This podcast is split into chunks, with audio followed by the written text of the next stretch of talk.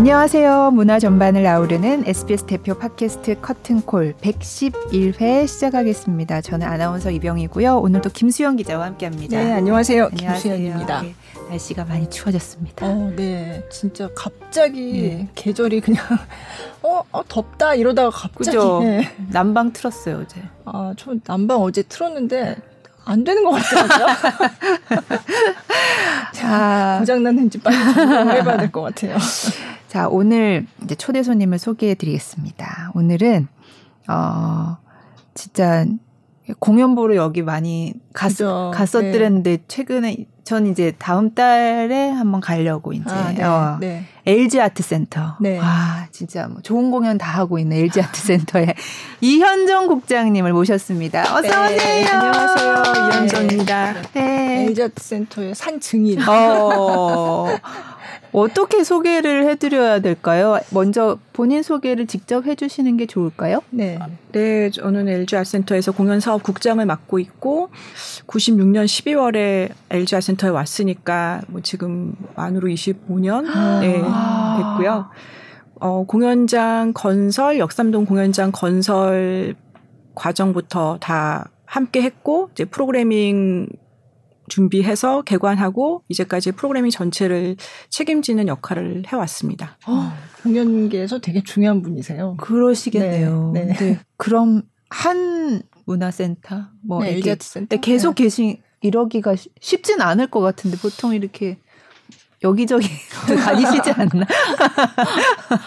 아니, 뭐 한 군데 오래 계시는 분도 계시세요? 아, 네. 아니 25년이나 되는 네. 기간이 네. 굉장히 긴 세월이니까. 근데 민간에서는 조금 옮겨 다니시는 것 같은데 네. 음. 이렇게 그렇죠 민간 공연장에서 이렇게 한 곳에 그것도 생기기도 전부터 그러니까요. 네.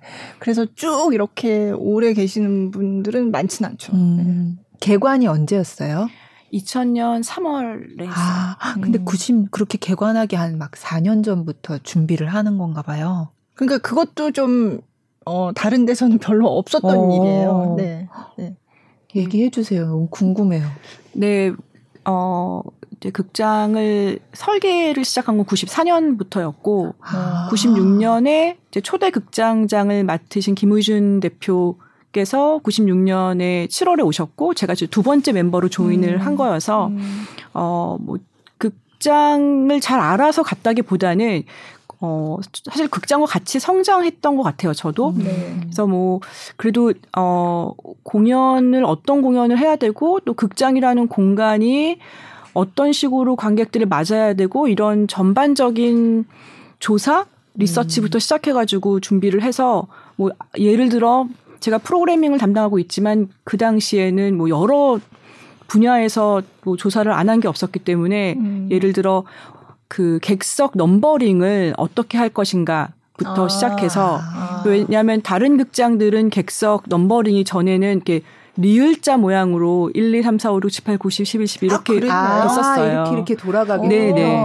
그리고 아. 구역을 뭐 가구역, 나구역, 다구역 이게 표준이었었어요. 예전에는. 네네. 근데 그게 이제 사용하던 입장에서 너무 불편하기 때문에 내 그 좌석이 음, 나구역 127번 이러면 그쵸, 어딘, 지를알 수가 없거든요. 감이 안 잡히는 네. 네. 그래서 아 이거는 좀 문제가 있는 것 같다라고 해서 이제 아. 세계의 여러 극장을 조사해서 그냥 1부터 30번 A, B는 1부터 30번 이렇게 하면 심플한데 왜 이렇게 했을까? 음. 근데 지금 생각하면 굉장히 단순한 건데 네. 그 당시는 이게 한국적인 관례를 다 이렇게 어. 처음부터 브레이크 해, 예, 바꿔야 되는 거기 음. 때문에 쉽지 않은 결정이었는데 뭐 그런 거부터 시작해서 음. 그 분장실에 가구는 뭐가 있어야 되나 이런 것까지 다 조사를 음. 해서 예, 하나하나 만들어 갔죠. 한 세명이서 그런 작업들을 한 3년 정도 같이 했어요. 음. 아. 음, LG 아트 센터 가기 전에도 공연 쪽에서 일을 하셨던 거죠? 네네. 사실 네. 제가, 어, 이렇게 하면 나이가 너무 드러나는 것 같아요. 세 번째 직장이었었고요. 아, 네. 네, 네. 그 전에 한 1년 반 정도 클래식을 공연하는 기획사에 있었어요. 그렇죠. 음. 네. 네.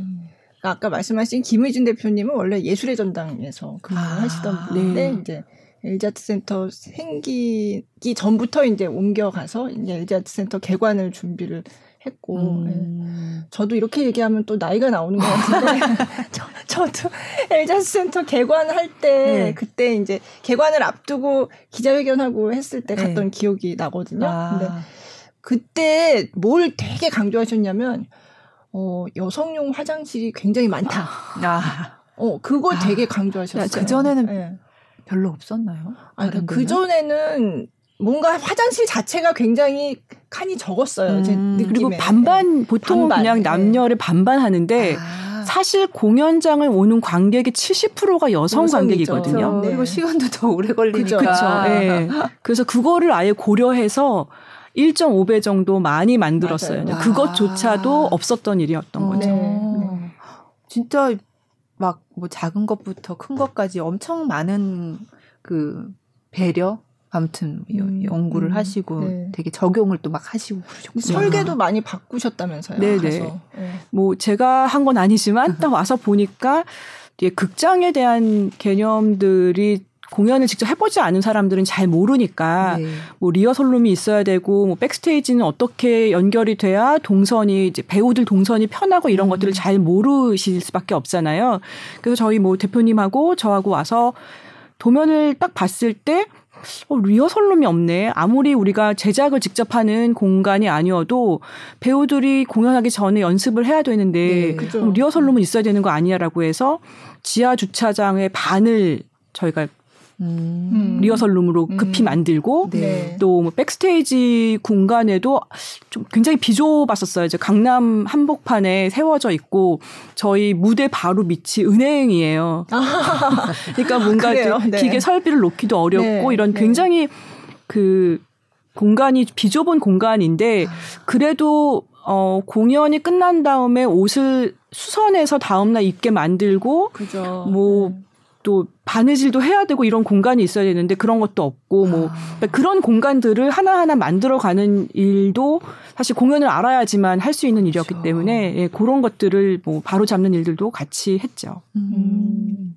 그러니까 공연장이 그러니까 스테이지만 생각하시지 그 뒤에 백스테이지 공간에 네네. 대해서는 사실 잘 모르시잖아요. 근데 굉장히 공간도 많이 필요하고 어.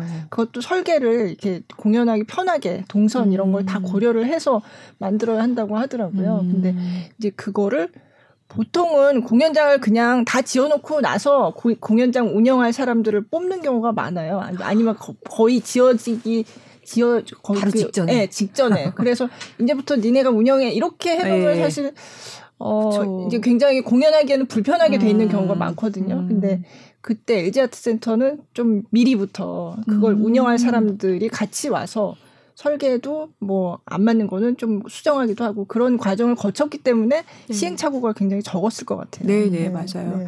그 어떤 공연을 담는가에 따라서 갖춰야 될 시설이나 뭐 장비들도 다른데 네. 그게 없이 그냥 무조건 극장을 만든 다음에 운영자들이 오게 되면 사실 굉장히 제한적일 수밖에 없거든요. 네. 뭐 클래식을 하기 위해서 또 해야 되는 어떤 어, 설비들이 음, 있고 음, 또 공간이 공간의 모습이 있는데 뭐 클래식을 할지 연극을 할지 뮤지컬을 할지 이런 것에 대한 개념이 없이 극장을 만들어 놓고 운영하게 되면 정말 더 많은 시행착오가 있거나 아니면 심할 경우는 오픈하고 1년 만에 뜯는 공연장들도 있어요. 예.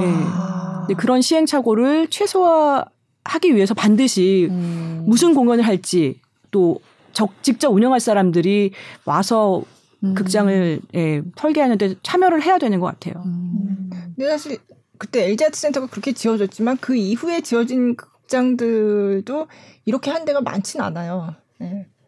사실 그냥 대부분 다 그 이후에도요. 네, 어, 다 네. 그냥 지어놓고 맞아요. 그 다음에 어. 이제 와서 운영해 이러면 근데 사실 지금 말씀하셨지만 일단 극장을 만든다고 하면 어떤 공연을 할지 그러니까 프로그래밍이 이미 뭔가 정해져 있어야 음, 되거든요. 음. 그래야 거기에 맞춰서 극장도 그쵸. 거기에 맞는 극장으로 음. 만들 수 음. 있는데 보통은 그냥 되게 두루뭉실하게 그냥 어, 뭐, 뭐, 음악회도 하고, 뭐, 뭐, 대면 뮤지컬도 하고, 뭐, 뭐 이런 식의 굉장히 네네. 그, 그러니까 공연 다 그냥 비슷한 거지라고 네. 생각, 사실 잘 모르시는 네. 분들은 그러니까. 그래서 그렇게 만들어 놓고 이제 운영하려 고 그러면 이제 굉장히 골치 아파지는 거죠. 예. 네.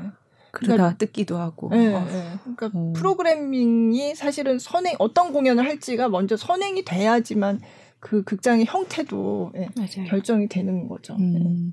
그 무대에 올라가시는 분들도 LG 아트센터에서 공연하는 걸 되게 좋아하시겠어요. 그렇게 편하게 일하기 좋게 돼 있으면. 네. 뭐 음. 일단 음향이 아마 제가 20년이 넘었지만 여전히 가장 좋은 음향 환경을 갖고 있는 공연장 중에 들어갈 것 같아요. 음. 음향도 굉장히 좋고 원래는 그 다목적 공연장이 보통은 무목적 공연장이라고 얘기해요. 맞아. 다목적이라는 네. 게 이도저도 아닌 게 네. 가능성이 크죠. 네. 네. 그런 것들을 다목 그렇다고 해서 이렇게 전용 극장을 짓기에는 어 사이즈도 애매하고 또 전용 극장이 있으려면 그 예술의 전당을 예를 들면 클래식 전용 극장이 있고 오페라 하우스가 그쵸. 있고 네. 또 실내악 극장이 있고 네. 뭐 어, 음, 다양한 공연을 연극하는 공연장이 있고 이렇게 모여 있어야 되는데 네. 저희는 극장이 하나거든요. 네. 그러다 보니까 이 극장을 전용 홀로 삼기는 너무 음. 효율성이 떨어지니까 다목적 극장을 할 수밖에 없었고 그래서 되게 처음으로 시도했던 게 되게 많았었어요. 음. 그러니까 예를 들어 어, 다목적 공연장의 가장 어려움이 이제 음향 환경인데 음향 음향 환경을 그 다목적에 맞게끔 조절하는 어, 그 어쿠스틱 배너라는 게 있어요. 네. 그러니까 객석에 앉으면 관객들은 안 보이는 양 옆에 가 극 장을 싸고 있는 벽면에 한 1미터 정도 공간이 있어서 거기에 이제 배너가 안 보이게 움직여요. 음. 연극을 할 때는 내려와서 음. 목소리를 흡음 해서 아. 또렷하게 들리게 하고 클래식 공연을 할 때는 배너가 올라가서 음. 벽면에서 반사되게 만들고 네. 뭐 이런 걸 시도했다거나 아니면 저희가 되게 자랑하는 공법 중에 하나가 그 벽면을 특별한 고무 패드 같은 걸로 감싸서 진동과 소음을 방지하는 그런 공법을 썼는데요. 네. 그걸 하게 된 이유가 기술자들이 와서 해, 체크를 해보니까 사, 어, 잠실역 하고 사당역에서 전철이 출발하니까 그 진동과 소음이 잡히는 거예요. 어머. 어머. 아, 지금 역삼역 옆이잖아요. 네네네. 네, 네. 근데 잠실과 아, 사당. 네, 네. 역삼은 뭐 당연하고 네, 네. 어디서부터 잡히나라고 해봤더니 잠실역에서 출발하고 사당역에서 출발하면 아, 그 진동과 소음. 것도. 네. 네. 그래서 그거를 차단하기 위해서 베어링 패드라는 아. 걸 넣어가지고 극장을 살짝 띄워놓은 거죠 고무판으로 아. 네, 그런 공법을 활용했다거나 네. 그러니까 그 극장을 지은 게 한 25년 전인데 아 이런 것까지 다 음. 세세하게 할 정도로 정성을 음. 들였구나라는 저도 사실 와가지고는 참 놀랐었던 기억들이 많이 납니다. 오. 그렇구나. 재밌네요. 네. 네. 아, 그런 게 다 잡히는구나. 네. 그래서 저도 기억나는 게 그러니까 아트 센터가 처음 생겼을 때 어, 굉장히 지금 처음 시도한 게 많았다고 네. 하셨잖아요. 근데 그 당시 제가 마침 꼭 제가 문화부를 여러 번 왔다 갔다 다른 부서도 갔다가 또 문화부도 갔다 갔는데 그때 마침 제가 문화부에 있을 때였어요. 아, 그래서 네. 이제 개관하고 나서 그 뒤에 이제 한 몇 년간을 제가 지켜볼 수 있었는데 어 첫 번째 공연도 되게 공연계에서 되게 중요한 공연을 뭐였어요? 했었어요. 첫 번째가 네, 뮤지컬. 어, 뭐지? 아, 첫 번째라니까 장기 공연을. 네네. 아, 자, 네. 장기 공연. 네, 그러니까 개관 공연은 아니었죠. 네네. 개관 공연은 아니었는데 그 장기로 엄청 길게 한 뮤지컬을 그때 음. LG 아트 센터에서 처음 했었거든요. 아. 뭐 같으세요? 오로 시작하는 거예요, 혹시? 그렇죠. 오, 아니, 네, 내가 오로 시작하는 게 뭐지? 지금 잠깐. 맞습니다. 오페라 네, 네, 네, 네, 아, 아, 장, 아, 거기서 했었구나. 네. 2001년 12월에 아, 공연했는데, 제가 몇달 9개월 대관을 했고, 9개월. 공연만 7개월. 그러니까 어. 2개월 정도는 셋업하고 리허설하는 기간이었고, 제가 2000년 개관해서 어, 두 번 시즌을 치르고 네. 2001년 12월부터 공연을 했는데 그게 어 지금은 뭐 장기 공연이 그죠. 1년 넘게 하는 음, 공연도 네. 있지만 그 작품이 제가 알기로는 다른 극장에서도 여러 번 시도를 하려고 이제 기획사에서 맞아요. 제안을 했었는데 아. 아무도 2개월 이상 대관해 주는 곳이 없었어요. 아. 근데 이 작품은 뭐 규모가 너무 크기 때문에 네. 2개월 가지고는 도저히 할 수가 없는 공연이라 어, 장기 대관을 요, 요청을 하셨고 저희가 예, 대관을 해서 2000 2년 한참 월드컵이 있던 6월 네. 30일 날 끝났는데 아, 그때까지 갔구나. 네. 네, 12월 시작해서 7개월 공연을 했는데 월드컵 시즌 동안에 유일하게 매진된 공연이었어요. 아. 그래서 어, 저희 공연 끝나고 나서 그 오늘의 결과 막 방송으로 알려드리고 이랬었거든요. 아, 네. 아, 아 오늘 경기는 네. 다들 어, 궁금하지만 아, 이 네. 공연을 놓치면 안 되니까 아, 공연은 보러 네. 오셨기 때문에 아, 네, 그랬었고 네. 어그 공연이 너무 성공을 했어요. 매표율이 음. 94%를 와. 기록했고 그 공연을 하게 된 이유가 어 저희가 신생 극장인데 이 천석짜리 극장을 단시간 안에 관객 전국의 관객들에게 빨리 알리기 위해서는 뭔가 대형 공연이 필요하겠다 생각이 네. 들어서 마침 그런 게 잘 맞았던 거고 음. 사실 저희 극장에 수용하기에 좀 규모가 큰 공연이긴 맞아요. 했어요. 네. 네. 그래서 사실 극장의 일부 구조물을 변경하면서까지 아, 그 공연을 담았어요. 예. 그 샹들리에 떨어지고 이런 장면이 그래서 어 여기서 그게 구현이 될까? 막 이런 걱 걱정 아닌 음. 걱정도 좀 있었던 걸로 제가 기억하거든요. 네. 네. 백스테이지 공간이 부족해서 네. 저희 그 화물 엘리베이터를 올려서 거기까지 무대처럼 어. 백스테이지 무대를 어. 만들어서 거기에서 어뭐그 그 지하 세계로 가는 네네, 초나 이런 것들 네. 막 나오게 만들고 아. 네, 그렇게 해서 공연을 아 그렇게 했죠. 안에 그 시설까지 그렇게 좀 네. 변경을. 벽면을 조금 헐어 가지고 네. 예. 음. 와. 어, 근데 그 공연장 입장에서 그렇게 장기 공연을 보통 잘 안 해줬어요 옛날에는. 네, 네, 네. 없었죠. 어, 네. 왜안 해주지? 그냥 한 번 계약해서 올해, 길게 하면 올해 했을 때 관객이 올지 안 올지 네. 확신이 없는 거예요. 아. 그때까지만 해도 그리고 시장이라는 게 그 어느 정도 되는지조차 사실 잘 모를 음. 때였어요. 이때는 그래서 오페라의 유령이 그때 처음 거의 처음으로 네. 그걸 시도를 했는데 근데 그 전에는 몰랐는데 어 하니까 되는구나 이걸 그때 처음 안 음, 거죠. 네. 엄청난 도전이었네요 네, 그때는. 네, 맞아요. 어. 그래서 저 기억나는데 오페라 유령 하기 전에 이제 브로드웨이에 출장을 갔었어요. 취재하려고. 와. 근데 그 출장길에 엘자트 센터에서 무대 담당하시는 분도 같이 갔어요. 그때. 아. 그분은 이제 일하러 가신 거죠. 네. 네. 그러니까 지금 듣고 보니까 그 되게 중요한데요. 네. 그래서 와서 이제 뒤에 뭘 좀 허물고 네. 아더 필요하겠네요 네, 이러면서. 네, 음. 아 그런 네. 또, 또 그럼 개관 공연은 뭐였어요? 어 저희 아예 오프닝 행사로는 부천필 하고 조수미 씨 공연으로 음. 오픈을 했고 바로 한 공연이 독일의 피나바우시 무용단이라고 음. 네, 딴스 테아터라는 장르를 개척한 예, 공연 음. 네. 단체 공연을 네. 했었어요. 네. 음. 그러니까 엘제트 센터가 그때 이제 오페라 유령 같은 그런 굉장히 대중적으로 네. 많이 알려진 작품을 장기 공연하는 것도 있었지만 그동안 우리가 접해보지 못했던 해외의 그런 현대무용이라든지 아. 연극이라든지 네네. 그런 되게 새로운 작품들 음. 그러니까 현재 우리 공연계의 어떤 트렌드를 음. 최신 트렌드를 굉장히 잘 보여주는 작품들을 많이 가져와서 네. 그래서 이제 또 굉장히 인상을 많이 남겼죠. 음. 네. 근데 전 지금 생각나는 게 제가 그때 담당 기자였으니까 네. 그때 LG 아트 센터가 처음 생기면서 아 우리는 초대권이 없습니다 이렇게 선언을 했어요. 네.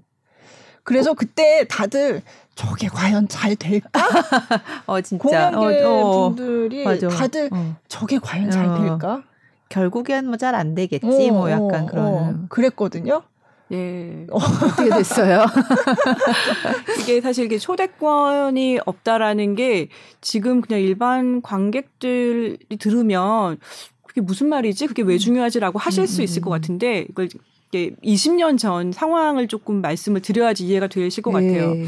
뭐 물론 지금도 어 그 공연 데이터를 보시면 유료 매표보다 무료가 더 많은 공연들이 되게 많긴 해요. 네, 네. 근데 예전에는 그 상황이 더 심각해서 음. 그냥 아예 한국 한국 공연 문화의 가장 큰 병폐는 초대권이다라고 맞아요. 이야기가 아. 있을 정도였었어요. 네. 그러니까 그게 뭐가 문제냐면 어 사회적인 지명도가 더 높을수록 어 기다려요. 받아서. 네. 네. 티켓이 오니까 그러니까 음. 표를 안 사시니까 예매라는 게 없어요. 저희가 음. 공연장을 막 오픈하던 시점에도 당일날 표를 구입하시는 분들 줄이나 초대 줄이 더 많고 예매 줄이 거의 없었을 음. 예매 티켓을 찾는 줄이 거의 없었을 음. 정도로 어 그렇게 하다 보니까 이제 문제가 초대를 받으신 분들은 어 쉽게 공연을 안 오시기가 쉽거든요. 그 그렇겠죠. 네. 네. 그리고 제일 좋은 자리는 일단 초대로 빼야 돼요. 초대는 또 좋은 자리를 드려야 되기 때문에 음. 그러니까 일찍 표를 사도 가운데 좋은 자리는 못 앉는 경우가 어, 많이 생기고 아, 네. 예매 문화라는 게 정착이 안 되는 음. 여러 가지로 정말 악순환이 계속 반복되는 상황이어서 아 우리는 초대를 하지 말아야겠다. 왜냐하면 음. 우린 천석짜리밖에 안 맞아요. 되는 극장인데 네. 뭐 2천석, 3천석 되는 극장이면 모르겠지만 천석짜리 극장에서 초대를 하다 보면 팔 표가 없겠구나 음. 싶어서 우린 초대를 하지 않겠다라고 선언을 하고 뭐 저희가 어쨌든 민간 극장이기 때문에 가능한 부분도 있었거든요. 네. 사실 뭐 어, 그룹의 뭐 회장님이 표를 사시면 어느 누구도 표 달라는 얘기 못 하니까 그런 게 좀 쉽게 정착이 될 수 있었고 네, 네. 뭐 22년간 계속 지켜오고 있습니다. 음. 근데 다만 어 기획 공연에 한해서 이제 그 뮤지컬이나 다른 대관 공연 같은 경우에는 저희 정책을 잘 아니까 거기에 굉장히 많이 호응을 해주시긴 하지만 저희가 그 완전히 초대권을 발행하지 못하게 만들지는 못하고 아, 대관이니까 예, 저희 네. 기획 공연만큼은 절대로 음. 초대권을 내보내지 않는 정책을 계속 음. 쓰고 있고 음. 그러다 보니까 뭐 유료 매표가 어, 당연히 늘고 네. 관객 분위기도 너무 진지해지고 그렇겠네요. 예, 너무 여러 가지로 어, 좋은 순환이 일어났죠. 어, 음. 진짜 회장님은 돈 주고 사세요. 네, 네. 아. 그때 그러니까 이를테면 그런 거예요. 제가 담당 기자잖아요. 그런데 제가 연극 담당이다. 그러면 이제 연극을 보고 싶다 하면 사실 press review를 그러니까 프레스 그러니까 기자들을 위한 자리는 press석이라고 해서 요청을 하면 음. 이렇게 내 주세요. 근데 이를테면 저는 음, 음악 담당이 아닌데 아. LG 아트 센터에서 하는 음악회도 보고 싶네. 네. 나는 연극 담당인데. 네. 그래서 어차피 다 아는 음. 홍보 담당하시는 분 다 아는데 그 말씀드리면 안 돼요. 아. 그렇죠. 자기 네. 담당하는 것만 네, 보라 담당하는 이거죠. 어, 것만 어. 네, 아주 철저하게 어. 하셨어요. 기사를 네. 쓰기 위한 분만 오시라 네, 이거죠. 네, 네. 그걸 음. 평소에 이제 음. 그 취재를 하는 네네. 담당하는 분만 오셔라. 아, 네, 네. 사실 그게 되게, 맞죠. 그렇죠. 네. 그래서 굉장히 철저했는데 그 당시에는 지금 계속 20년 전이라고 네. 말씀드리는데 왜냐하면 그 이전에는 사실은 초대권이 굉장히 많았고요. 음. 또 음. 초대권이 없으면 자석을 채우지를 못해서 뭐 아. 분위기가 너무 썰렁하다 아, 뭐 그런 얘기도 사실 있었어요. 어. 그 실제로 약간 그런 부분도 있기는 했어요. 음. 특히 이제 좀 며칠간 이렇게 공연하는 그런 작품이 있다. 그런데 처음부터 사람들이 다 막 와가지고 음. 표를 사서 보러 오지는 않잖아요. 그럼 이제 어느 정도 그 관계된 분들한테 초대권을 좀 뿌리면 네. 이분들이 와서 보고 아 이거 좋더라 이러고 입소문도 내고 네. 그러면 이제 그 뒤에 조금 매표가 되고 어. 약간 그런 게좀 이게 뭐라 어. 관행처럼 음. 네, 그런 분위기가 있었거든요. 돈은 네. 어떻게 벌어요? 그러니까 돈 벌기가 힘들죠. 그러니까요. 그러니까 사실 이게 긍정적인 뭐 긍정적이라기보다는 뭐 필요한 부분이 있을 수도 네. 있겠는데 그게 너무 만연하다 음, 보니까 그죠. 정말 표를 구매할 수 있는 능력이 있으신 분들이 더 안 사는 거예요. 네. 공연을 네. 많이 자주 보셔야 되는 분들이 표를 안 사니까 맞아요. 정말 제작 환경이 너무 힘든 음, 거죠. 네. 네. 제가 또 들었던 얘기, 저도 그래서 초대권 관련한 기사를 몇 번 썼었는데 음. 이거는 뭐 LG 아트 센터 얘기는 아니고 다른 곳에 하면은 초대권 때문에 그 액면가가 올라가는 그런 악순환이 좀 그럴 있어요. 수 있겠네요. 네. 다른 관객들이 그 부담을 네, 네. 그러니까 초대권을 음. 받는 분들은 또 내 초대권에 써, 쓰여진 이 어 이거 원래 30만 원짜리래. 음. 이게 좋은 거예요. 이게 뭐만 어. 원짜리 초대권 이러면 아, 뭐, 이거는 그렇게 비싼 것도 아니고, 그러니까 이제 별로 이렇게 크게 생각을 안 하는데, 이제 초대권 딱 봤는데, 이게 원래 30만 원짜리래. 이러면 좋잖아요. 어. 네.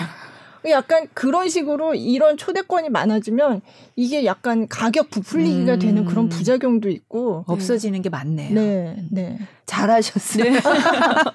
그러니까 초대권을 정말 100%다 없앨 수는 없어요. 음. 사실 이제 저는 프레스라서 약간 프레스로 가서 보는 그런 거니까 사람들이 이제 초대권 엄청 많이 받을 거라 그러는데 없거든요 전혀. 취재를 없는데. 해야 되니까 봐야. 네, 네. 그래서 네. 보는데 제가 예전에 내 느낌은 그냥 초대를 너무 쉽게 많이 하는구나 이런 음. 느낌을 되게 많이 받았고요. 진짜 초대권은 어떤 제가 옛날 얘기지만 제가 만난 어떤 공연 하시는 분은 초대권을 이만큼을 들고 정말, 다녀요? 네, 이렇게 뭉태기로 어. 이렇게 들고 다니면서 만나는 사람마다 다 이렇게 막 여러 장씩 주시는 거예요. 어, 예. 그래가지고 제가 어, 저렇게 해가지고 어떻게 저걸 어, 그러니까. 유지를 하실라나 어, 예. 그렇게 걱정이 어. 될 정도로 예. 어, 문화가 많이 바뀌었네요. 그렇죠. 지금은 이제. 다들 네. 미리부터 예매하고 네. 그죠. 그냥 예매하기도 쉽지 않잖아요. 좋은 공연은. 네, 어. 네. 어, 옛날에는 그때 그 예매를 하는 것도 예매를 하려면 미리 어떤 공연이 있어야 있는지 알고서 그걸 찾아가지고 보는 거잖아요. 근데 그런 문화도 어 사실은 LZ 센터가 많이 기여를 한 음. 측면이 있죠. 음, 네. 왜냐하면 미리 어 올해는 이런 이런 공연이 나와요 하고 미리 다 공개를 하는 거예요. 아. 네. 그렇죠. 초대권을 발행하지 않는다는 의미는 저희 기획자들 입장에서는 어, 꼭 보고 싶은 공연, 음. 내돈 내고 볼 수 있는 네. 공연만 무대에 올려야 되는 부담이 있는 거예요. 아, 그죠? 예. 전체를 다 유료로 채워야 되니까. 예. 그러니까 어, 어떤 공연을 해야 되는지에 대한 뭐 기획 프로그램적인 면이나 홍보나 마케팅적인 면이나 정말 고민을 많이 하게 되고 음. 또 어떻게 하면 실제 관객들한테 합리적으로 이 공연이 판매될 수 있, 을까에 대한 음. 고민을 그러니까 아, 아까 말씀하셨던 것처럼 어떤 가격 부풀리기로 승부할 수 있는 게 아니라 네. 진짜 실제 구매자들이 좀 편하게 사실 수 있는 가격이 무엇인가 음. 어떻게 패키지로 묶어야 잘 팔릴까 이런 것들을 이제 고민하게 되니까 뭐 경 뭐 결 결국에는 저희의 어떤 경쟁력이 된것 음. 같아요 그런 음. 부분들이. 제가 기억하기로는 그때 LZ 센터가 시즌을 발표를 하면 공연 좋아하시는 분들이 이제 미리 패키지로 구매를 음. 이게 뭐 여러 가지로 이제 구성한 한꺼번에 패키지가 하면 조금 예, 할인되고 예, 뭐 이런 이런 거를. 예. 하는데 제가 아는 분은 이분은 본인은 연극을 좋아해요. 근데 연극만 있는 게 아니라 뭐 이를테면 무용도 있고 뭐, 네. 뭐, 막 그런 식으로 이제 여러 가지 프로그램이 있잖아요. 그러면 그거를 어떤 분은 사서 나누는 경우도 있더라고요. 아. 나랑 같이 패키지 패키지를 사진 같이. 하자. 그 무용 좋아하시는 분 이거는 당신이 보세요. 어. 네, 그런 식으로 하는 분이 뭐 예전이긴 하지만 그런 분들도 계셨어요. 어. 네네. 네. 저희 시즌 발표하면 네. 그 SNS에 저는 그러니까 자유 패키지라고 해서 저희가 10개 이상 사면 그죠. 굉장히 싼 패키지가 네. 있거든요. 네. 자유 패키지를 구매해서 난 무용만 볼 거니까 연극 보실 분들 좀 같이 그죠. 구입해서 아. 공동 구매하시는 분들도 네. 계셨어요. 어, 네. 그것도 네. 방법이네. 그러니까요. 네. 아무튼 말씀하신 대로 더 프로그램을 이제 좋은 프로그램 을 올리기 위해서 이제 더 노력하시고 이렇게 제가 요즘에 사실 공연 잘 육아에 힘들어가지고 잘 못 가지만 옛날에는 제 기억에도 LG 아트 센터에서 하는 공연은 다 좋은 거라는 약간 그런 이미지가 있었던 것 네, 같아요. 그러니까 예. 약간 브랜드가 이제 음, 음, 확고해진 음. 거죠. 네. 그래서 어떤 공연이 있는데 거기서 한다 그러면은 약간 뭐 생소한 그런 장르라도 어 이거는 보러 가면 실망하진 않겠다 뭔가 어 네. 그런 느낌이 있었던 음. 것 같아요.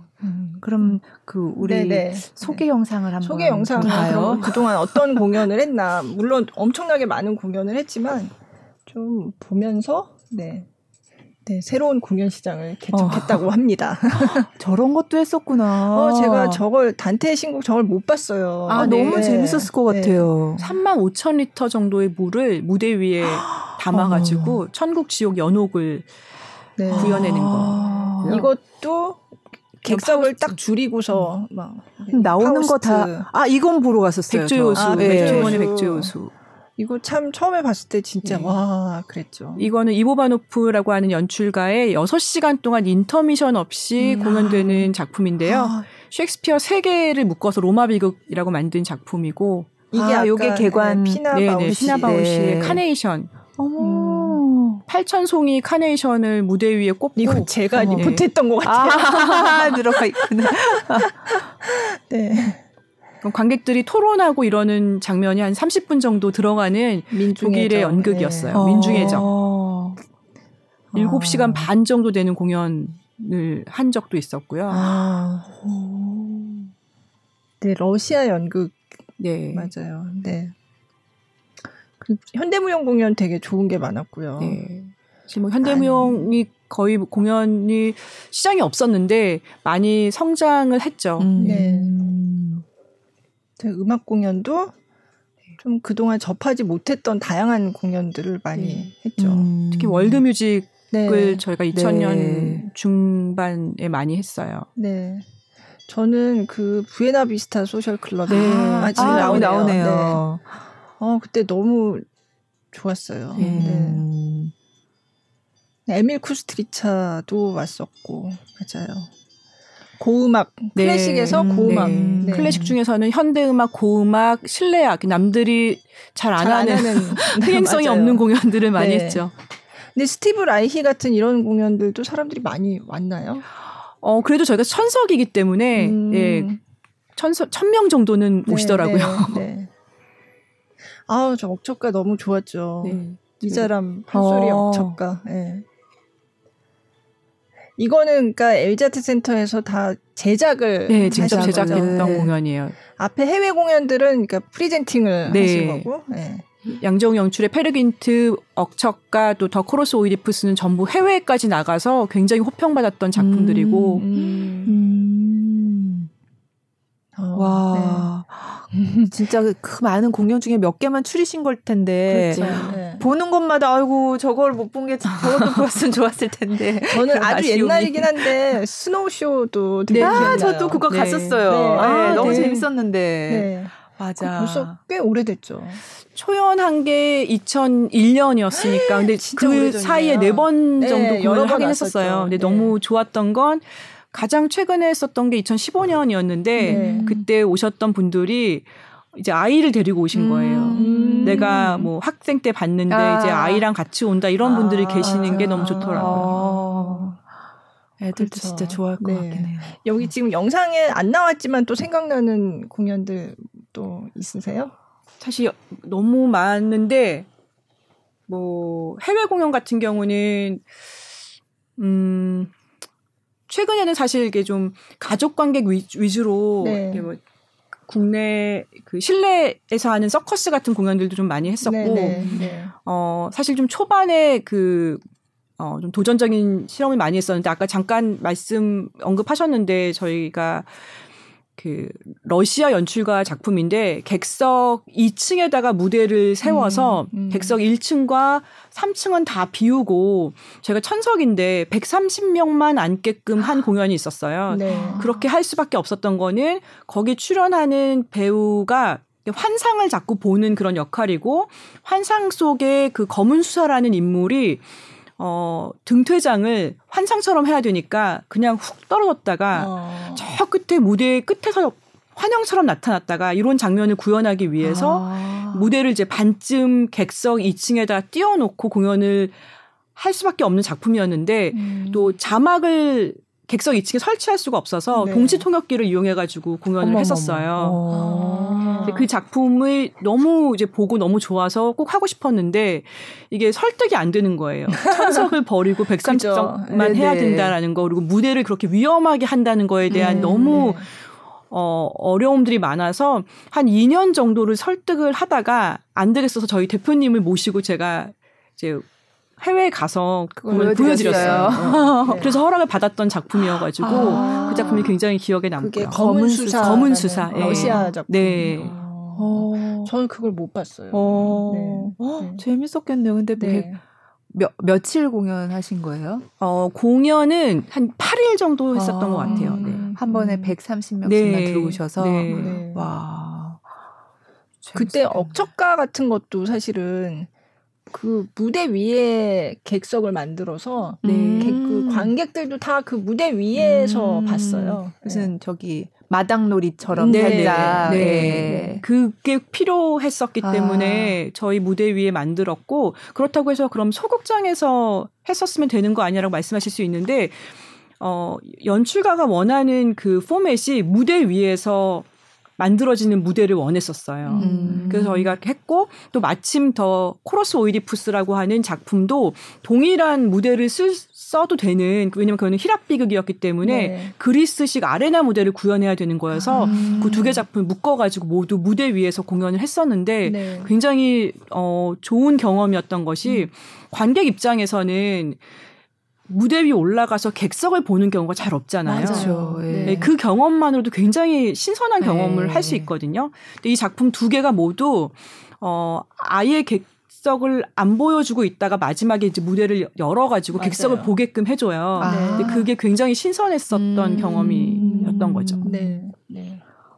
그 음. 코러스 오이디푸스는 요즘 오징어 게임으로 잘 나가시는 박혜수 씨가 아, 네, 출연을 했어요. 네, 네. 세계적인 배우가 되신. 아, 요즘 아주 아주 그렇죠. 네. 어, 근데 아까 그 130석 얘기도 하셨지만 이게 어떻게 그런 공연을 하실 수가 있는지 어 사실 기업 입장에서는 이게 뭐 큰 돈을 벌어다 주는 그런 거라기보다는 뭔가 그죠? 이렇게 사명감 이런 걸 음. 가지고 하시는 건가?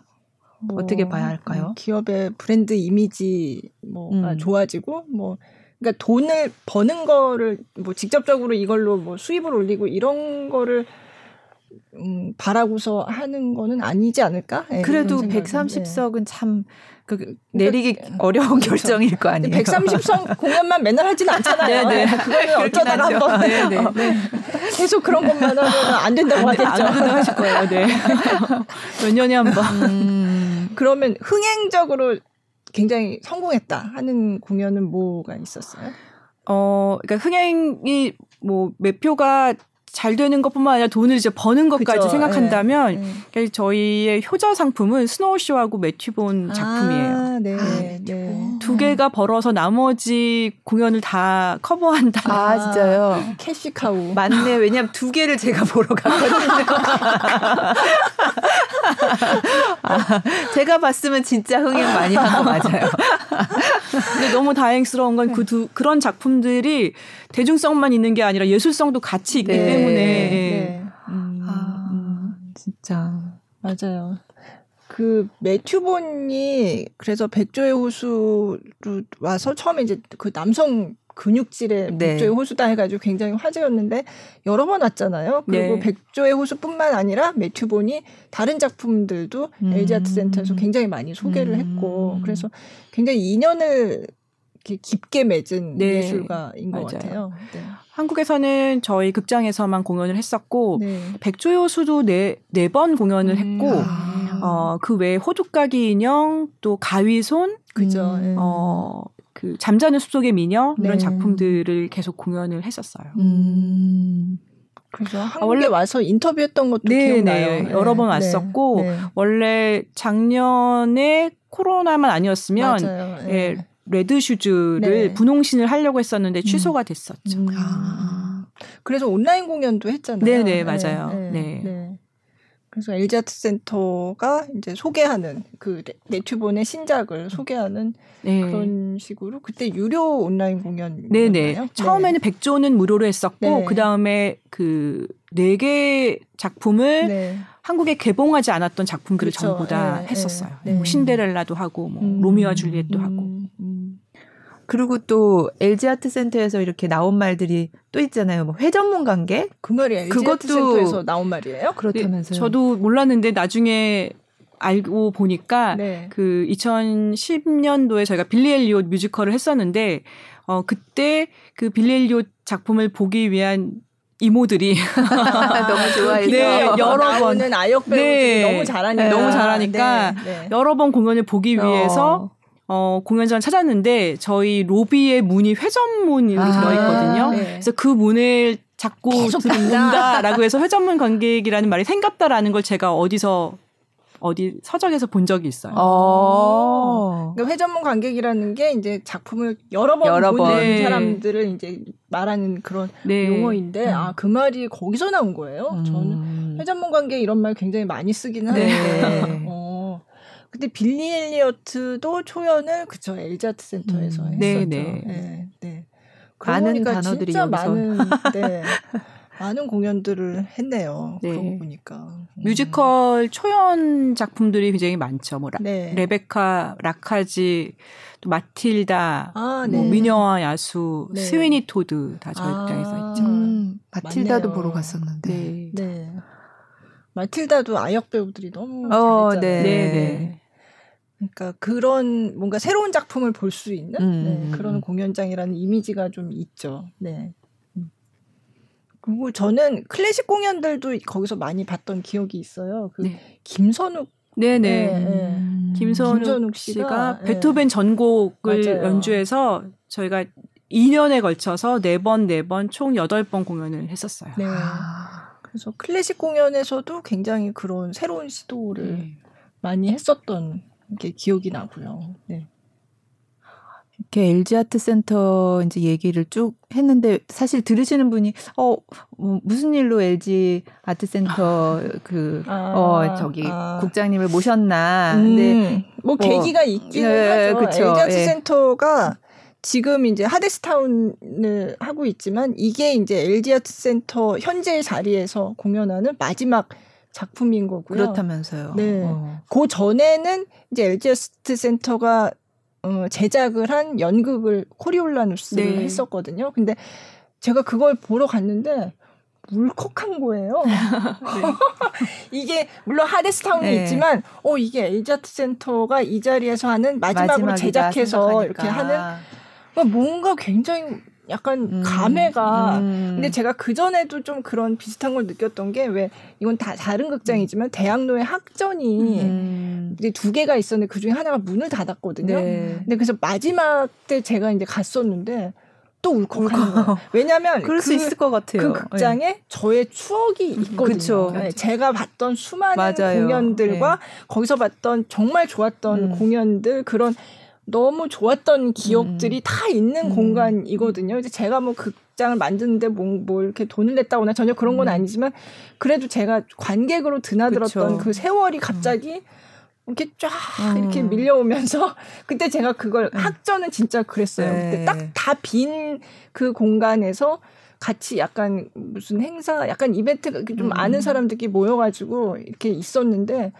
어, 너무 이 기분이 이상하더라고요. 음. 근데 전, 제가 그런 걸 한번 겪었기 때문에 약간 그 엘자트 센터에서 그날 공연을 보는데 사실 아직 공연하고 있고 음. 아직 닫은 것도 아닌데도 네. 미리부터 어. 그 옛날 생각이 나면서 미리부터 약간 이렇게 센치해지고 약간 그런 게 있었어요. 어. 근데 그 코리올라누스 마지막 공연을 보셨던 분들이 상당히 많은 분들이 비슷한 얘기를 네, 하더라고요. 음. 근데 되게 울컥하고 그 감회가 어, 굉장히 새로웠다. 맞아요. 네, 25년 동안 사실 이렇게 거기 한 번이라도 가신 분들은 그 공연과 이런 이제 그쵸. 각자 네, 다 추억이 있을 테니까 네, 저도 네. 그 하데스타운을 이제 LG에서 한다고 그래서 근데 이게 마지막인지는 저 몰랐거든요. 네, 네. 근데 어 이게 내가 그럼 마지막 공연 거기 마지막 공연을 보는 음, 거네. 음. 그러니까 저도 마음이 좀 그쵸. 음. 네, 근데 네. 물론 이제 뭐 문을 닫고 이게 아니라 더 좋은 곳으로 이제 옮겨가는 거니까 네, 네, 네. 어,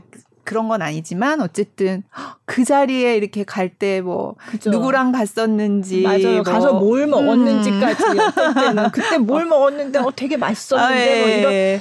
사실 공연을 본다는 게 굉장히 많은 기억을 수반하는 경험이잖아요. 예. 예. 그래서 그러니까. 그 중, 그 중심에 공연장이라는 그 공간이 있는 거고. 그래서 이게 공연장에 옮겨간다는 게, 아유, 별거 아닐 수도 있지만 또 어떤 사람들한테는. 맞아요. 어, 굉장히 네. 의미가 있는 사건인 거죠. 아가씨 네. 때부터 이렇게 아이들하고 갔던 그죠. 것까지 다 네. 생각나니까. 네. 또 이제 이 오빠 저 오빠랑 같이 가고.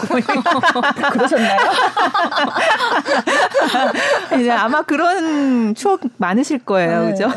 네, 사실 그게 음. 이제 그 전에는 강남에 물론 예술의 전당이 있었지만 그렇게 뭐 공연장이 많은 곳이 아니었거든요. 거기는 그래서 어, 거기에 공연장이 생겨 음. 막 이랬는데 이제 거기 있다 보니까 거기 그 자리에 있는 게 너무 당연한 맞아요. 게 됐잖아요. 네. 그래서 음 그런 추억이 담긴 장소가 음. 됐는데 이제 거기를 일단 접고 네. 이제 다른 곳으로 에이아트 음. 센터가 옮겨간다고 하니까 그래서 제가 언젠가 한번 모셔야 되겠다. 예. 그래서 오늘 이렇게 네, 또 네. 그동안에 있었던 이야기들을 그렇죠. 네. 네. 국장님을 모시고 뭐 관객 한 명의 관객이었던 저희도 마음이 이런데 네.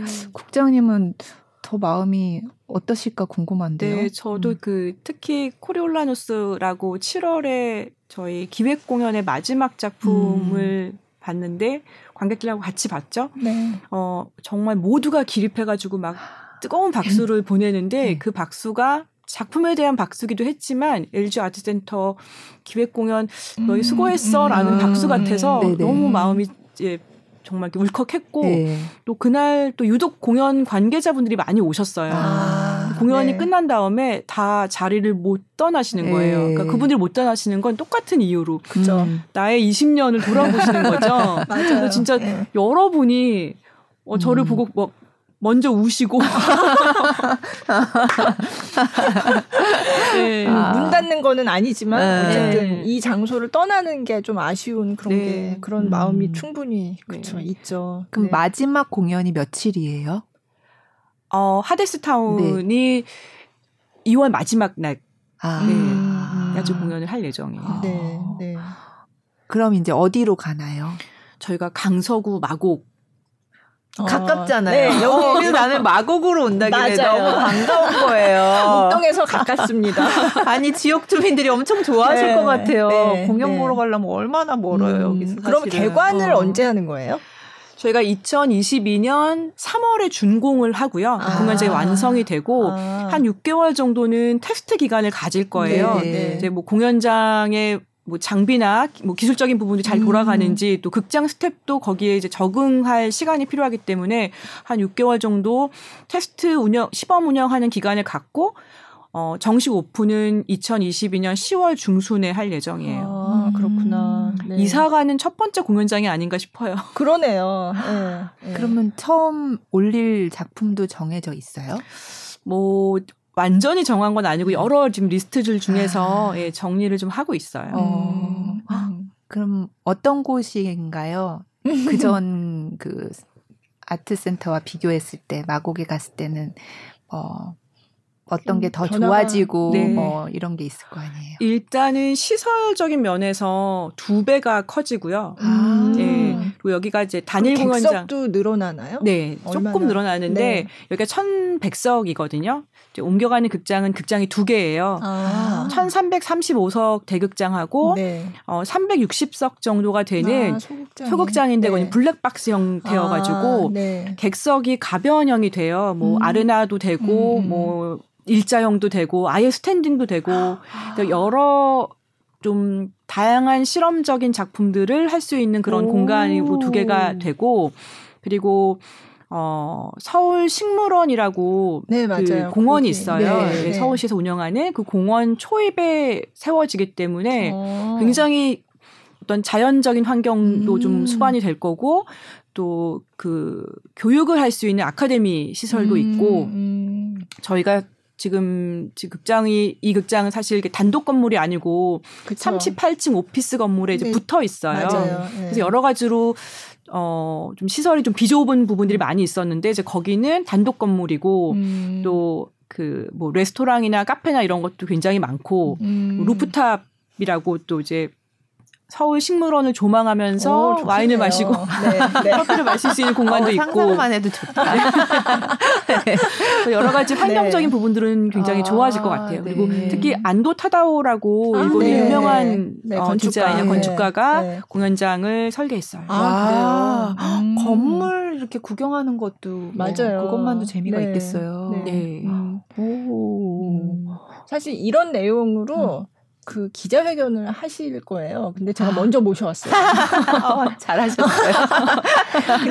근데 나가는 거는 아마 비슷할 텐데 아마 이거 이게 올라올 때 되면 아마 음. 기자회견도 음. 이제 다 이렇게 하고 내용도 다 나오긴 할 텐데 음. 어쨌든 네, 먼저 아, 나오셨어요. 공연 네. 보러 가면서 뭐 진짜 그냥 하루 가족들과의 뭐 이렇게 진짜 네. 나들이 계획을 맞아요. 충분히 세워도 될 네. 만한 음. 공원 네. 산책하시다가 공연 보고 또 공원에서 가족들과 네. 같이 시간 보내고 이러실 수도 있고. 음. 와.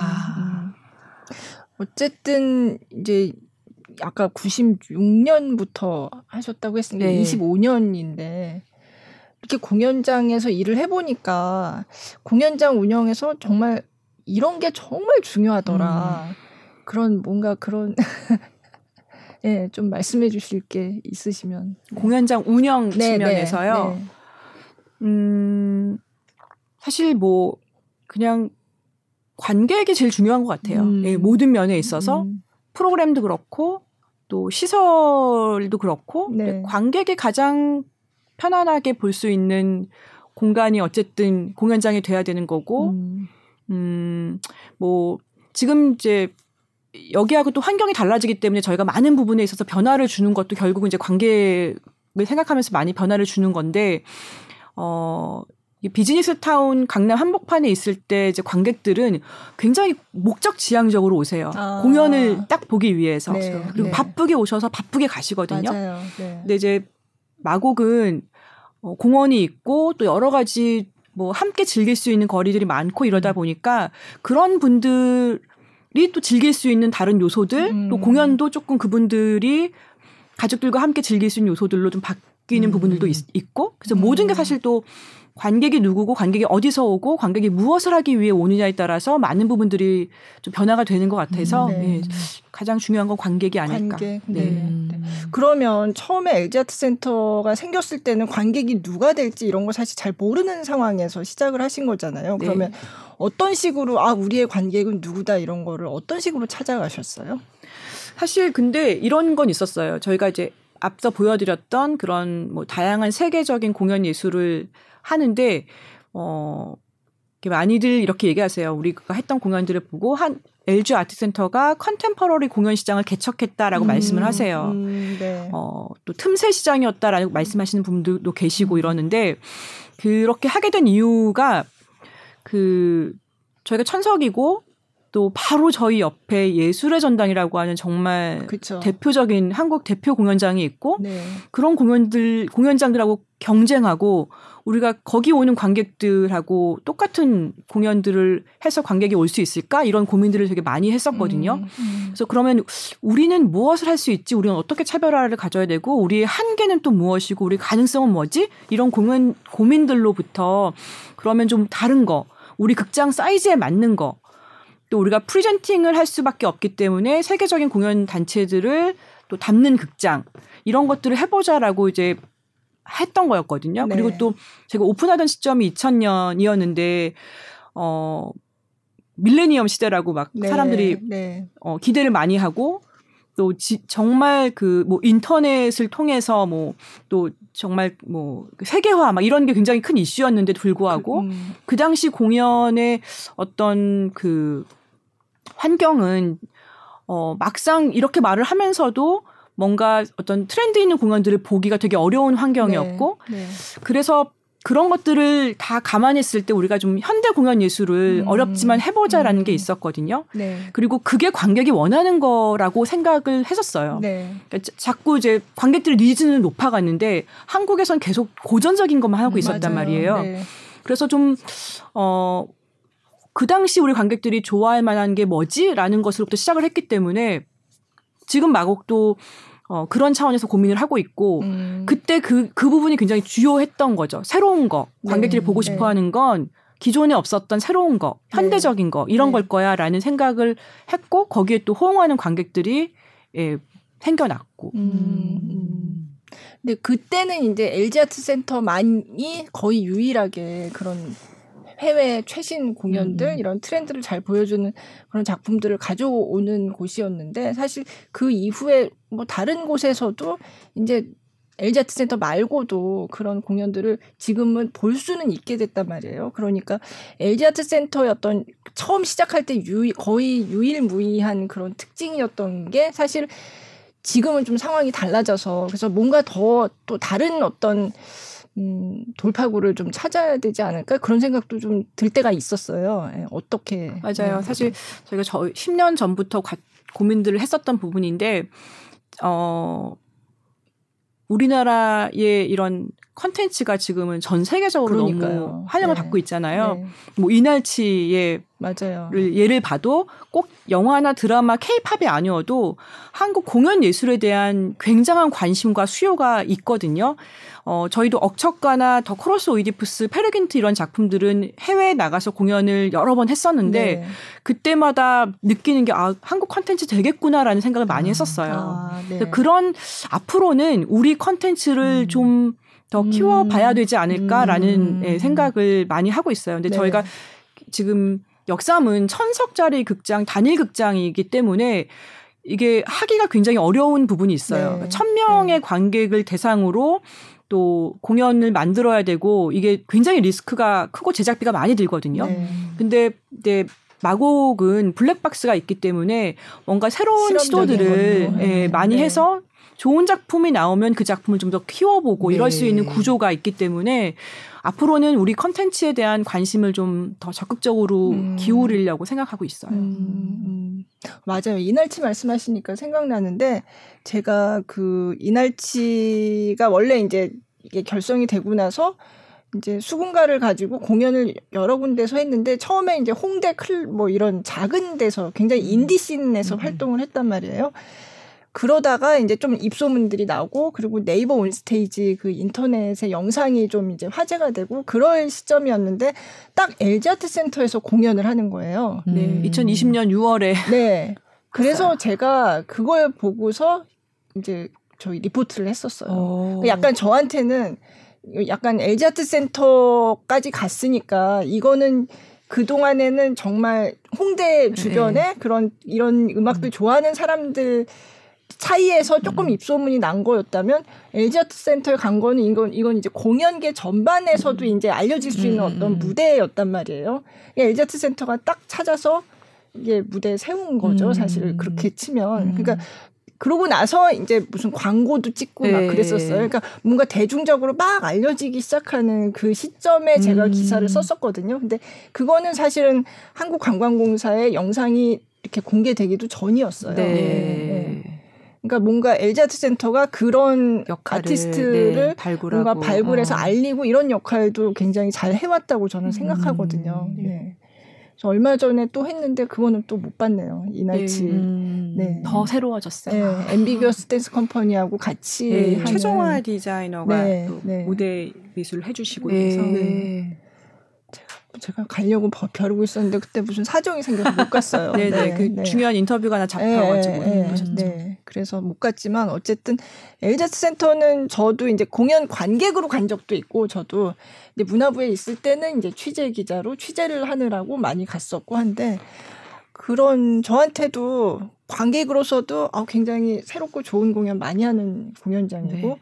또 취재 기자로서도 어, 내가 뭔가 새로운 예술가를 좀 찾아서 인터뷰를 하고 그러고 싶다라고 생각할 때 약간 LG 아트 센터가 어 이런 아티스트가 있어라고 이렇게 소개해 주는 것 같은 그런 느낌을 받을 때가 음, 좀 있었어요. 네. 그래서 그런 의미에서도 저한테 취재할 때도 굉장히 중요한 음. 그런 취재원이었죠. 네. 네. 음. 그러면 그동안에 해외 그런 작품들도 많이 했는데 해외 작품을 소개를 하려고 하면 사실 그 과정을 일반인들은 잘 모르잖아요. 네. 근데 어떤 과정을 거쳐서 예, 그 어떤 식으로 이 작품을 가져와서 이렇게 소개를 하게 되는지 그런 얘기도 좀 해주시면 좋을 것 같아요. 네. 네. 뭐 사실 예전 에 비해서 요새는 뭐 인터넷이 네. 뭐 가장 큰 어, 소스죠. 뭐 일단은 굉장히 많은 리서치를 하고요. 네. 어 해외에 저희랑 비슷한 규모를 가지고 있는 공연장이나 음, 음. 아니면 페스티벌도 그죠. 네. 거의 뭐 매일 매일 들어가 본다라고 생각하시면 될 것 같고 네. 어떤 작품이 있나 네 어떤 작품들을 네. 하고 있는지 여러 공연장과 페스티벌을 쭉 보다 보면 이렇게 보이는 아티스트가 있어요. 음. 아 그러면 아 이 사람이 요새 핫하구나, 네, 네. 뜨는구나라는 네. 걸 이제 네. 메모를 해두고 있다가 음. 그 사람의 또 정보를 수집을 해서 작품을 조사를 해보는 거죠. 그래서 네. 아이 작품이 괜찮을 것 같다라고 하면 연락해가지고 우선은 영상을 받아요. 아. 그래서 작품의 경향을 다 보고 우리에게 맞는 아티스트인가 보고 또 좋은 작품이 있으면 기술 자료를 요청하고 뭐 공연 조건 같은 거 아, 요청해가지고 네. 일단 제일 중요한 건 사실 기술적으로 우리 극장 무대에 수용이 가능한가 네. 예, 요, 요런 것까지 보는 것이 먼저고 또 해외 어 그 리뷰들도 굉장히 많이 읽어요. 아, 네. 더군다나 예전에는 사실 영어권 신문들밖에는 못 봤는데 요새, 요새는 또 Google translation이 있기 아, 때문에 네, 네, 네. 프랑스나 뭐 독일에서 음, 공연했던 그죠. 작품들도 네. 괜찮은 게 있으면 리뷰도 읽어보고 음. 사실 근데 또 그런 리뷰하고 관객 반응하고 또 다를 수가 있기 맞아요. 때문에 네. 저는 어, 다행히 25년간 공연을 하면서 굉장히 많은 해외 네트워크가 생겨서 음. 또 극장에 있는 기획자들에게 어, 제가 관심 있는 공연이 있으면 음. 물어봐요. 이 아티스트 아, 공연을 봤는지. 네, 네. 특히 이제 유럽에 있는 기획자들은 저보다 훨씬 더 접근이 쉬우니까 네, 네. 많이 알거든요. 그럼 조언도 좀 받고 음. 또 같이 아시아 지역 내에 또 저희랑 비슷한 규모의 공연장을 갖고 있는 네. 뭐 웬만한 어 극장들은 다 커뮤니케이션을 하고 있는 것 같아요. 뭐 아. 뭐 대만, 중국, 일본, 뭐 마카오, 어뭐 호주 여러 공연장의 기획자들하고 수시로 어, 또 프로그램을 교환해서 아. 뭐 그들이 찾은 공연을 또 제가 소개받아서 같이 프로그래밍 하는 경우도 있고 음. 굉장히 다양한 채널을 통해서 음. 일단 리서치가 제일 중요하고 사실은 공연장 결국은 1년치 라인업에 들어가는 건 리서치했던 것들이 한 30% 정도인 아. 것 같아요. 네. 음. 그렇게 처음 한국에 소개한 아티스트 중에 어 정말 이거는 정말 우리가 하길 잘했다 이렇게 지금 생각해도 어 뿌듯해 이런 어 네. 딱 생각나는 사람은 이보바노프 그다음에 아. 오스터마이어. 아. 특히 이제 저 같은 경우는 되게 많이 물어봐요. 네. 그러니까 해외 기획자들을 만나면 요새 누가 괜찮아?라고 음. 물어보거든요. 네. 제가 어 토마스 오스터마이어라고 샤오비네라고 하는 네. 공연장의 예술 감독인데 네. 2005년에 저희가 공연 처음 했는데 그 사람은 처음 한건 2003년이었었어요. 네. 해외 출장을 갔을 때 사람들한테 물어보니까 음. 열 중에 일곱 명이 오스터마이어 얘기를 하는 아, 거예요. 네. 그래서 이제 초청했었던 아티스트가 오스터마이어고 이보바노프도 마찬가지로 2008년에 음. 처음 이보바노프 작품을 봤는데 네. 너무 충격적이었고 음. 예.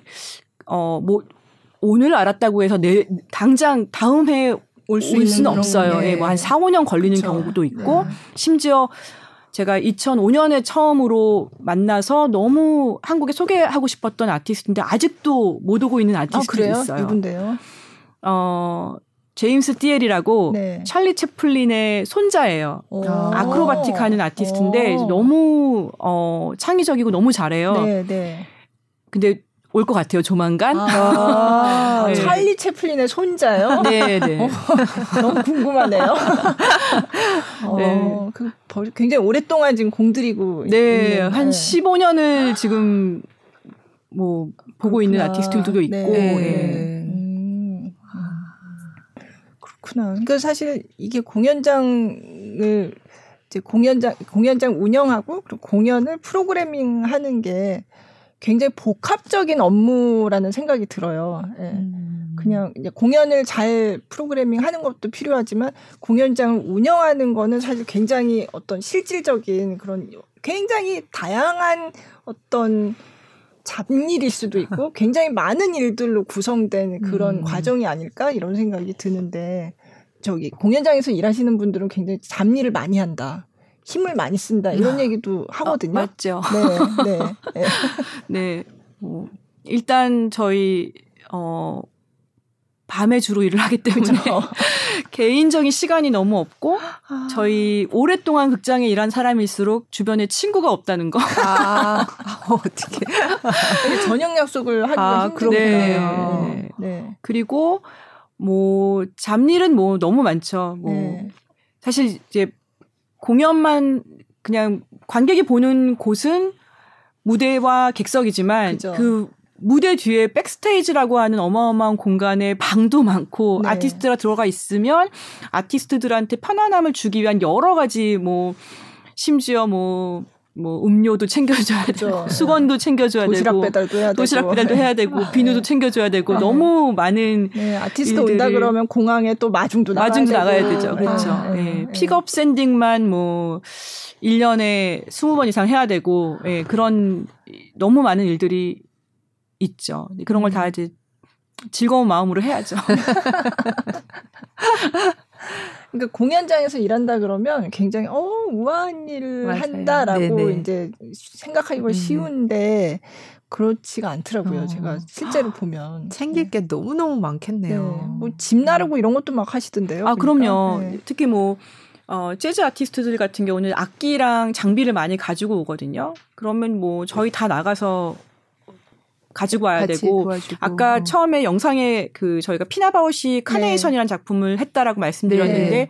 8천 송이의 카네이션을 어, 무대에 꽂아야 돼요. 네. 한번 공연 끝나면 다 이렇게 누워 있거든요. 네, 그럼 네. 저희 진짜 전 스태프가 올라가서 물 줘야 돼요. 예, 그거 다 시든 건 빼내고. 네네. 네. 그거 저 다 세워야 되고. 어. 네, 인조 꽃이기 아, 인조 때문에 아, 네. 시든 건 없지만 아, 다 일으켜 세워야 되고. 어. 저는 뭐 거기 독일산 셰퍼드 살아있는 셰퍼드 네 마리가 출연을 했었어요. 그 장면 그 공연에. 네네. 저희가 하는 해외 공연에 종종 살아있는 개들이 나오거든요. 네, 그럼 저 개도 구해야 되고 개 구하면 또 개 케어도 해야 되고. 네. 개 사료 구해가지고. 네, 밥도 줘야 네, 되고, 뭐, 네. 변도 치워야 되고. 어, 어. 아니, 저는 Snow Show 보고 나면 뭐가 이렇게 막 종이 같은 게 맞아요, 맞아요. 날리고 하잖아요. 그럼 그, 그, 그걸 누가 치워나? 어, 저 제가 치웁니다. 어. 그거 관객석에 다 뿌려지는 그죠? 거잖아요. 네. 그래서 저는 그런 거 할 때마다 이건 누가 치우나? 저도 그러니까 공연만 그냥 보는 게 아니라 음. 취재를 하는 사람이 되다 보니까 이제 그런 생각이 나는 어. 거예요. 아 이거 다, 다 치우려면 힘들겠다 이런 생각. 네, 또 뭐 재밌는 에피소드 생각나는 거 있으세요? 어, 재미난 에피소드보다 사실 네. 여기 오면서 어, 어떤 일들이 있었지라고 생각했을 때 즐거운 일보다는 힘들었던 좀 힘들었던 일, 아, 네. 공포스러웠던 일 이런 어. 것들이 많이 떠오르는데 네. 사실 공연장 또는 이제 네. 공연을 하면서 제일 공포스러운 건 공연이 취소되는 거거든요. 아. 예. 아. 그래서 저희가 공연이 몇 번이나 취소됐지라고 보니까 꽤 있더라고요. 아 그래요? 네. 네. 그러니까 그 코로나 때문에 코로나 취소된 때문에. 게 제일 많았을 것 같고. 네네. 네. 그건 뭐 사실 저희만 당한 일은 아니었기 때문에 네, 네. 근데 다만 어 제일 또 힘든 것이 관객이 모두 앉아 있는데 어떤 기술적인 결함이거나 또는 음. 어 출연자가 아파서 네, 음. 갑자기 공연을 못 하게 되는 상황이 생기는 경우가 또 있어요. 어. 많진 않지만 네. 그럴 때 굉장히 이걸 어떻게 수습해야 될지 당황스러운 그런 부분도 적이 있고. 있었나요? 네, 저희가 일단 두 번은 그런 네. 경우로 관객이 앉아 있는데 취소됐던 어머. 경우가 2000년 오픈하면서 어, Smokey Joe's Cafe라는 뮤지컬을 했는데 네네. 네. 정전이 됐어요. 어머, 그랬나요? 그때는 또 20년 전인데 네. 자주 정전이 되던 때였어. 어머, 어머, 전 그럼 어떻게 해요? 어, 네, 두번 공연이 있는 주말이었는데 네. 결국은 마지막 그러니까 저녁 공연을 못해서 환불을 다 해드렸었고요. 어, 네. 한 번은 그 단테의 신곡 네네. 네. 공연에 네. 배우가 무릎을 크게 다치는 바람에 아. 공연을 굉장히 어 어떻게 보면 굉장히 화제작이었지만 네네. 네. 기지를 발휘해서 네. 연출가가 네. 한 2, 3일 정도 계속 밤새 연습을 해가지고 설정을 바꿨어요. 그러니까 육체 이탈 설정을 바꿔서 네네. 실제 그 대사를 모두 외우고 있는 배우는 위에 이렇게 무대 위에 올라가서 대사를 하고 네. 그 동작을 외우는 배우는 동작을 하면서 마치 지옥에서 유체가 이탈한 것처럼 자, 장면을 아~ 바꿔가지고 공연을 어. 했었어요. 아, 그래요? 네. 네. 그것 그런 일도 있었고 어 이거는 취소는 안 됐지만 정말 제가 굉장히 위기를 맞았던 게 아크랑칸 공연이었었는데 네, 네. 네. 아크랑칸이라고 무용가. 영국의 안무가 네, 겸 무용수예요. 네. 혼자 하는 공연이었는데 네. 어, 첫날은 공연을 잘 했어요. 네. 근데 두 번째 날 갑자기 담이 온 거예요. 어머. 어머. 굉장히 그 몸을 많이 쓴 네. 역할이었거든요. 네. 오, 무용수도 담이 오는구나. 네. 그래서 그 침을 놓으시는 분을 급히 섭외해가지고 침을 맞고 관객들에게 양해를 구하고 30분 동안 이제 지연을 시켰죠. 아, 어머. 그 관객이 뭐, 바로 관객이 네. 관객이 앉아 있는, 앉아 있는 상태에서 어머. 그래서 30분 동안 좀 침을 맞으면 괜찮을 것 같아라고 해서 관객 30분 동안 기다리게 했는데 네.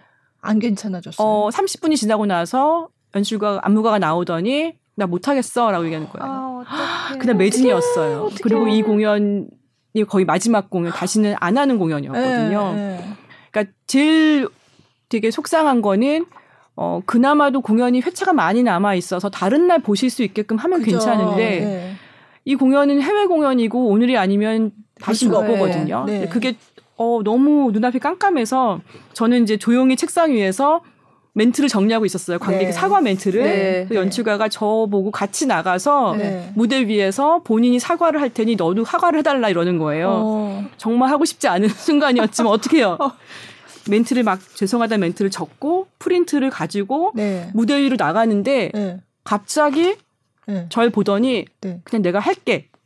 이러고 어머. 갑자기 시작해버린 거예요. 공연을? 네. 아픔을 참고. 어머. 어머. 그러고 나서 끝나고 나서 왜 그랬니? 라고 물어보니까 네. 저의 죽을 것 같은 얼굴을 보니까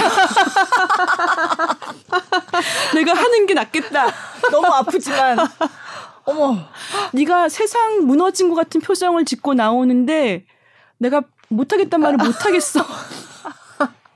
어머, 어머, 아크랑칸이요? 네, 어, 그랬던 적도 착하네요. 아니면 침 맞은 게 조금 그러니까 어느 정도는 좀 풀렸나 보죠? 그게 그게 공연이 이렇게 고개를 막 숙이고 계속 해야 되는 공연이었었어요. 아~ 가면을 쓰고 아~ 고개를 숙이고 그래서 굉장히 몸에 힘들어. 무리가 네. 되는 공연이긴 했었어요. 네. 너무 아. 고마웠죠. 네. 어머, 와, 별일이 다 있네요. 고, 어, 공연을 옵삭하다. 앞두고 네. 돌아가셔가지고 공연을 못했던 경우도 있었고요. 어, 그건 누구였어요? 어, 그거는 이제 클래식 아티스트 공연이었었어요. 예. 예, 2015년에 음.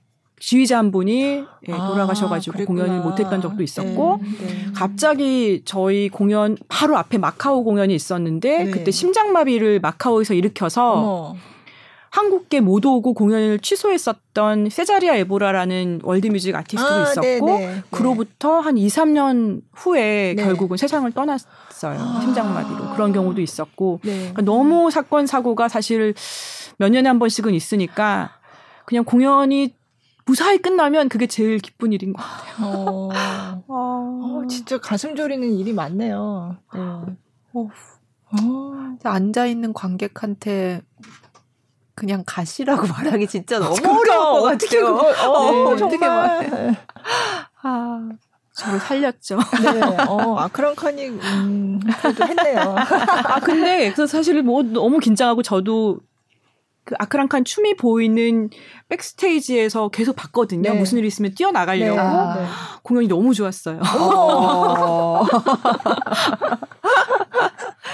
더 막 필사에 음, 네. 이런 걸 쥐어짜가지고 혼신의 힘을 다해서 어, 그날 공연은 아주 특별한 걸 보신 거네요. 아, 네. 관객분들이 좀 기다리긴 하셨지만 네. 그러네요. 정말 혼신의 힘을 죽은 사람 살려야지 막 이런. 네. 네.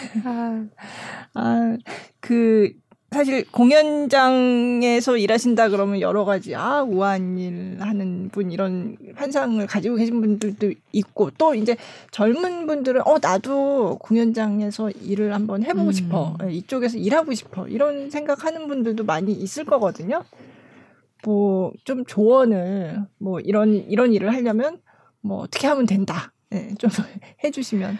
네, 어 요새는 그래도 이렇게 그 학생들이 학생 시절에 참여할 수 있는 그런 어떤 과정들이 많이 있어요. 아, 네. 예를 들어 뭐 자원봉사 또 모니터링 요원 이런 음. 제도가 많이 있기 때문에 저는 음 일단 빨리 이 업무가 무엇인지 도전해 보라고 얘기를 해요. 음. 왜냐하면 말씀하셨던 것처럼 환상만 가지고 일을 시작했다가 아 이게 내 분야가 아닌 것 같아 라고 떠나는 친구들도 사실 많이 있어요. 네. 그렇기 때문에 일단 빨리 현장에 들어가서 어, 무엇을 하는 사람들인가, 무슨 일을 내가 할 수 있는가를 빨리 좀 봤으면 좋겠고, 또 공연이라고 해도 굉장히 분야가 넓거든요. 네. 공연 기획도 있지만 홍보 마케팅도 있고, 음. 또 어, 아티스트 매니지먼트도 있고, 그죠. 또 기술 네. 쪽도 있고, 또 하우스 매니저라고 음. 해서 또 관객과 접점 부분에 있는 네. 사람들도 네. 있고, 굉장히 분야가 넓기 때문에